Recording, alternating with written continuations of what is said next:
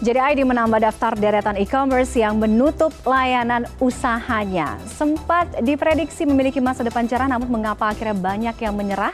Kami bahas malam hari ini bersama Yuswo Hadi, pemerhati marketing. Mas Yuswo, selamat malam. Apa kabar? Halo Mbak Tiffany, sehat Mbak? Alhamdulillah, mudah-mudahan Mas Yuswo juga dalam keadaan sehat. Mas, sehat. ini ngomongin soal layanan, uh, amin, uh, ngomongin soal layanan belanja online, e-commerce, banyak banget sebelum jadi ID memutuskan akan menghentikan operasionalnya, kita tahu ada Levania, kemudian ada Kelapa, banyak lah Rakuten dan lain sebagainya. Apa sih sebenarnya yang terjadi sehingga membuat um, e-commerce ini akhirnya menyerah begitu saja? Ya, jadi sebenarnya uh, kalau kita runut ya nggak cuma di e-commerce tetapi juga secara digital secara keseluruhan Mbak Tiffany. Jadi sumbernya adalah pertama pandemi ke tahun yang lalu, kemudian lanjut ya 2022 ada perang China ya Rusia dan kemudian kita tahu uh, sekarang kalau Pak Jokowi bilang kan tahun gelap ya jadi memang ketika dunia itu inflasi tinggi ya kemudian supply chain bottleneck kemudian uh, duit itu jadi langka mbak. Ya makanya kemudian saya mengatakan banyak startup digital kita itu kayak kena stroke ya. Artinya aliran duit yang itu menjadi kayak aliran darah nyawanya startup digital itu tiba-tiba dihentikan sehingga ketika dihentikan ya kayak stroke itu kemudian badan jadi lumpuh gitu ya. Jadi sebenarnya startingnya dari dari situ tetapi dalam konteks GDID ada faktor-faktor yang lain mbak tapi mungkin triggernya adalah dari dari situ mbak mbak Tiffany oke kalau ngomongin soal trennya eh, banyak yang eh, memproyeksikan dengan eh, kita masuk ke di era yang digital artinya layanan e-commerce belanja online ini sebagai jawaban yang tepat solusi yang paling pas gitu anda melihat ini juga atau tidak? Kalau memang iya, tapi kenapa banyak yang akhirnya tutup? Ya, jadi eh, memang ke depan adalah apalagi di drive oleh eh, pandemi kita semakin go digital dan eh, e-commerce akan tetap luar biasa mbak. Jadi nanti ini kita sedang dalam proses equilibrium dari offline. Ya kalau sebelumnya kan di offline terus kemudian sekarang bergerak cepat ke online. Dan ketika pandemi sudah lewat bukan berarti offline-nya hilang. Ya jadi omni nanti jadi offline sama online itu akan bersandingan dan offline akan tetap tumbuh luar biasa. Dan saya kira para the big five di commerce ini akan tetap survive ya tetap bagus pertumbuhannya karena pasar digital di Indonesia cukup besar dan pertumbuhannya cukup tinggi ya. Jadi kalau beberapa itu rontok itu karena faktor memang persaingan mbak. Jadi uh, kita tahu GDID kan late commerce ya 2015 sementara kalau kita ngomong Tokopedia sudah sejak 2009 jadi hmm kalau di dalam digital itu persentraan advantage itu penting mbak jadi yang pertama di pasar itu sangat penting ya makanya kemudian apalagi kemudian itu the big three the, the big five ya, yang mereka bakar duitnya kenceng sehingga secara brand mereka cepat hadir di hati konsumen hmm. secara GDID ini agak terlambat sehingga secara brand memang agak agak agak di belakang gitu. Jadi sekarang di urutan 8 ya, surveinya di urutan 8, market share 5%. Jadi memang posisinya itu di pinggiran. Makanya begitu ada trigger uh, krisis global maka cd.com di tiongkok sana melihat uh, nggak prioritas gitu ya. Mereka akan prioritas ke pasar dalam negeri uh, tiongkok sehingga operasinya di asia tenggara uh, di, dihentikan gitu. Jadi mungkin faktornya karena memang secara brand juga kurang kuat mbak. Secara kompetisi memang uh, apa di luar lima besar ya yang gede ya. Okay. media kemudian uh, shopee kemudian uh, Lazada dan seterusnya Mbak Tiffany. Oke, itu nanti soal kompetisi uh, pertanyaan saya selanjutnya sebenarnya. Tapi sidebar dari jawaban Mas Yusuf artinya online dengan offline harus berjalan dan um, pada saat ini offline tetap harus ada, ya kan? Karena dua-duanya pilihan masyarakat Indonesia belum cenderung semuanya ke arah online. Tapi mungkin sedikit, ini banyak sekali uh, mall, pusat perbelanjaan yang mengaku sepi juga. Artinya memang tren belanja Indonesia belum sepenuhnya ke sana dong, Mas sekali lagi masalah kompetisi mbak jadi hmm. uh, kalau kita mengatakan banyak mall tutup tetapi juga banyak mall yang makin rame gitu ya GI hmm. itu makin rame kemudian Pokas itu makin rame ya MKG makin rame jadi kalau dikatakan bahwa kemudian mall mati juga ya kalau dikatakan e-commerce mati juga enggak jadi uh, ini akan mencapai keseimbangan di mana pemain-pemain yang nggak kuat ya dia terpaksa harus meninggalkan lapangan dan diisi oleh pemain-pemain yang fit dengan dengan pasar. Itu berlaku untuk offline maupun online dan nanti karena nature customer itu hidup di dua alam mbak amfibi ya. Jadi saya kalau deket-deket lebih baik ke Indomaret gitu ya. Tetapi kalau mau beli kamera, mau beli satu yang agak gedean, saya akan ke Topet atau akan ke Shopee gitu. Jadi customer itu nggak nggak terundang ekstrim saya akan beli semua di offline gitu atau saya ekstrim akan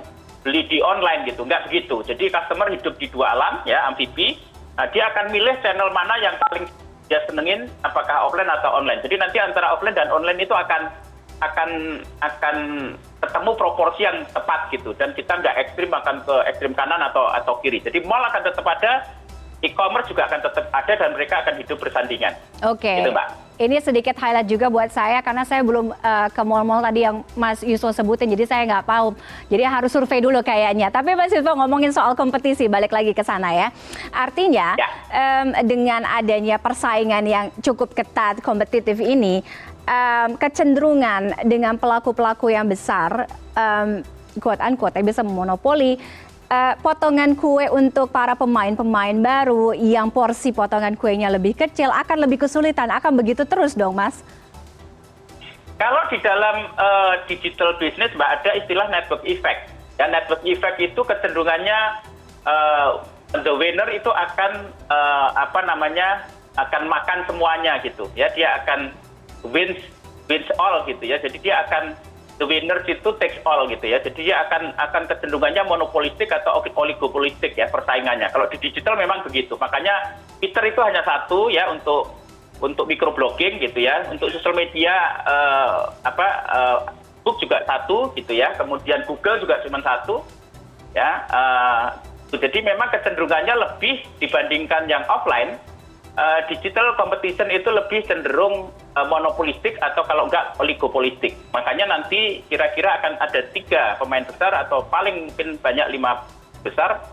Dan yang kecil-kecil ini terpaksa nanti akan konsolidasi, ya, akan merger dan seterusnya, dan kemudian akan tersisa pemain-pemain yang besar aja, Mbak. Jadi itulah yang terjadi sekarang, uh, didorong makin cepat oleh krisis global, itu pemain-pemain kecil ini antara dia keluar atau dia akan diserap oleh pemain-pemain yang besar, Mbak. Oke. Okay.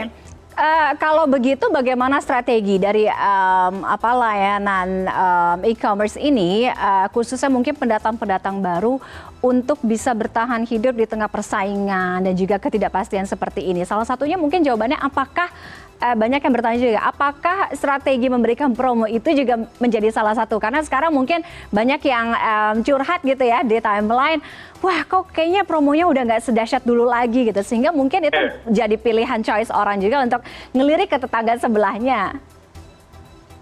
Sekarang uh, promo gede-gedean cashback oh, apa gratis ongkir yang yang sangat-sangat berlebihan hasil dari bakar duit itu sudah eh, uh, lewat masanya ya harusnya masih berjalan tetapi karena gara-gara pandemi dan kemudian diikuti dengan krisis global maka saya katakan tadi duitnya itu terlalu cepat ya terlalu cepat untuk uh, apa namanya uh, hilang gitu ya. Artinya dipakai untuk prioritas yang yang lain sehingga nggak mengucur kepada uh, startup digital itu. Jadi uh, apa namanya promo-promo yang sangat berlebihan hasil dari uh, bakar duit itu udah lewat masanya mbak. Dan sekarang ini memang ranah e-commerce sudah dikuasai oleh pemain-pemain besar. Saya kira hmm. pemain-pemain baru agak sulit untuk bisa masuk ke sini karena untuk masuk ke sini uh, investasi yang dibutuhkan bakar duitnya itu itu besar sekali. Jadi ini adalah arena bagi the big four ya. The big four itu pertama Pet, kemudian ada Shopee, ada Lazada, kemudian ada Blibli dan kemudian uh, Bukalapak ya. Jadi di luar itu ada pemain yang apa mau nyuri masuk rasanya agak agak sulit karena memang untuk masuk sini pertama brand ya yang kedua adalah investasi yang diperlukan untuk bakar duit itu besar sekali. Kecuali gitu, mungkin Pak. catatannya skill of strateginya bisa uh, di boost gitu ya Mas, mungkin itu bisa jadi salah satu kunci. Tapi uh, begini Mas, kalau tadi Mas Yeswo bilang uh, udah lewat masanya, itu udah lewat masanya, udah lewat trennya, atau sebenarnya karena ini sudah berjalan beberapa tahun, taruhlah ya di atas lima tahun. Sekarang memang saatnya harus memikirkan uh, profit. Artinya si penanam uang, investor gitu harus memikirkan bagaimana investasinya itu bisa balik lagi gitu. Jadi nggak cuma buang-buang duit aja. Uh, ini di, kalau orang Jawa bilang tuh disapih terlalu cepat mbak.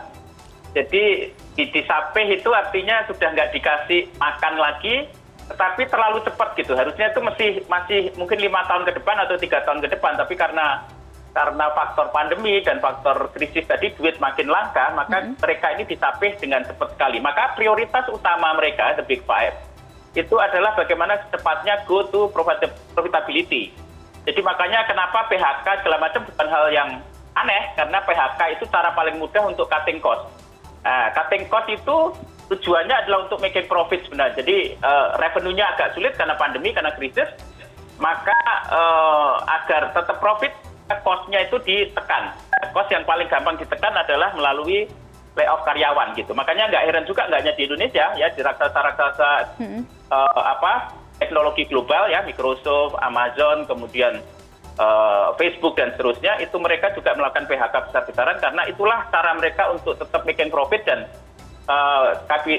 kapitalisasi pasar itu menjadi lebih bagus gitu. Makanya yang di Indonesia juga begitu. E-commerce ini sudah cukup wah ya, cukup lama ya, sudah sudah di atas 10 tahun, makanya mereka sudah waktunya untuk making profit dan Eh, kapitalisasi pasarnya harus bisa di harga sahamnya di bursa mesti harus dipertahankan bagus. Oke, okay. dengan hadirnya e-commerce e-commerce di Indonesia ini um, pergerakannya ini kan sebenarnya punya positive vibes, iya kan? Dapat mensupport atau mendukung pergerakan di sektor lain. Oh. Let's say yang paling besar adalah UMKM, iya kan? Ada juga mungkin dari sektor pengiriman barang seperti JDID yang juga punya jasa pengiriman, sehingga akan ada uh, bidang atau sektor-sektor yang terdampak dengan tutupnya layanan e-commerce ini. Seberapa impactnya, uh, Mas Yuswo?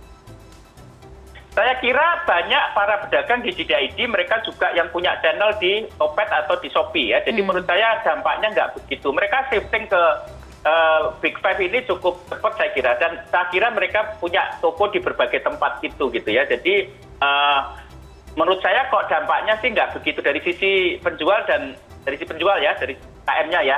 Uh, kalau di dalam marketing channel itu kalau bisa sebanyak mungkin ya jadi nggak cukup cuma di topet tapi juga di shopee juga di JDID juga yang lain gitu ya. Makanya begitu ada uh, satu tutup maka mereka akan shifting ke uh, platform yang yang lain ya yang the big five itu. Terus kemudian dari sisi pengiriman juga begitu nanti akan shifting ke yang masih eksis itu akan akan cepat ya. Mm -hmm. uh, saya kira gitu mbak Oke, baik, baik. Kita akan lihat bagaimana uh, pergerakannya, dinamikanya, karena kayaknya mungkin di tahun ini juga akan banyak kejutan-kejutan, tapi kita harapkan bukan apa ya sesuatu yang uh, punya nilai negatif, tapi nilai positif sebaliknya yang bisa mensupport uh, segala hal ya.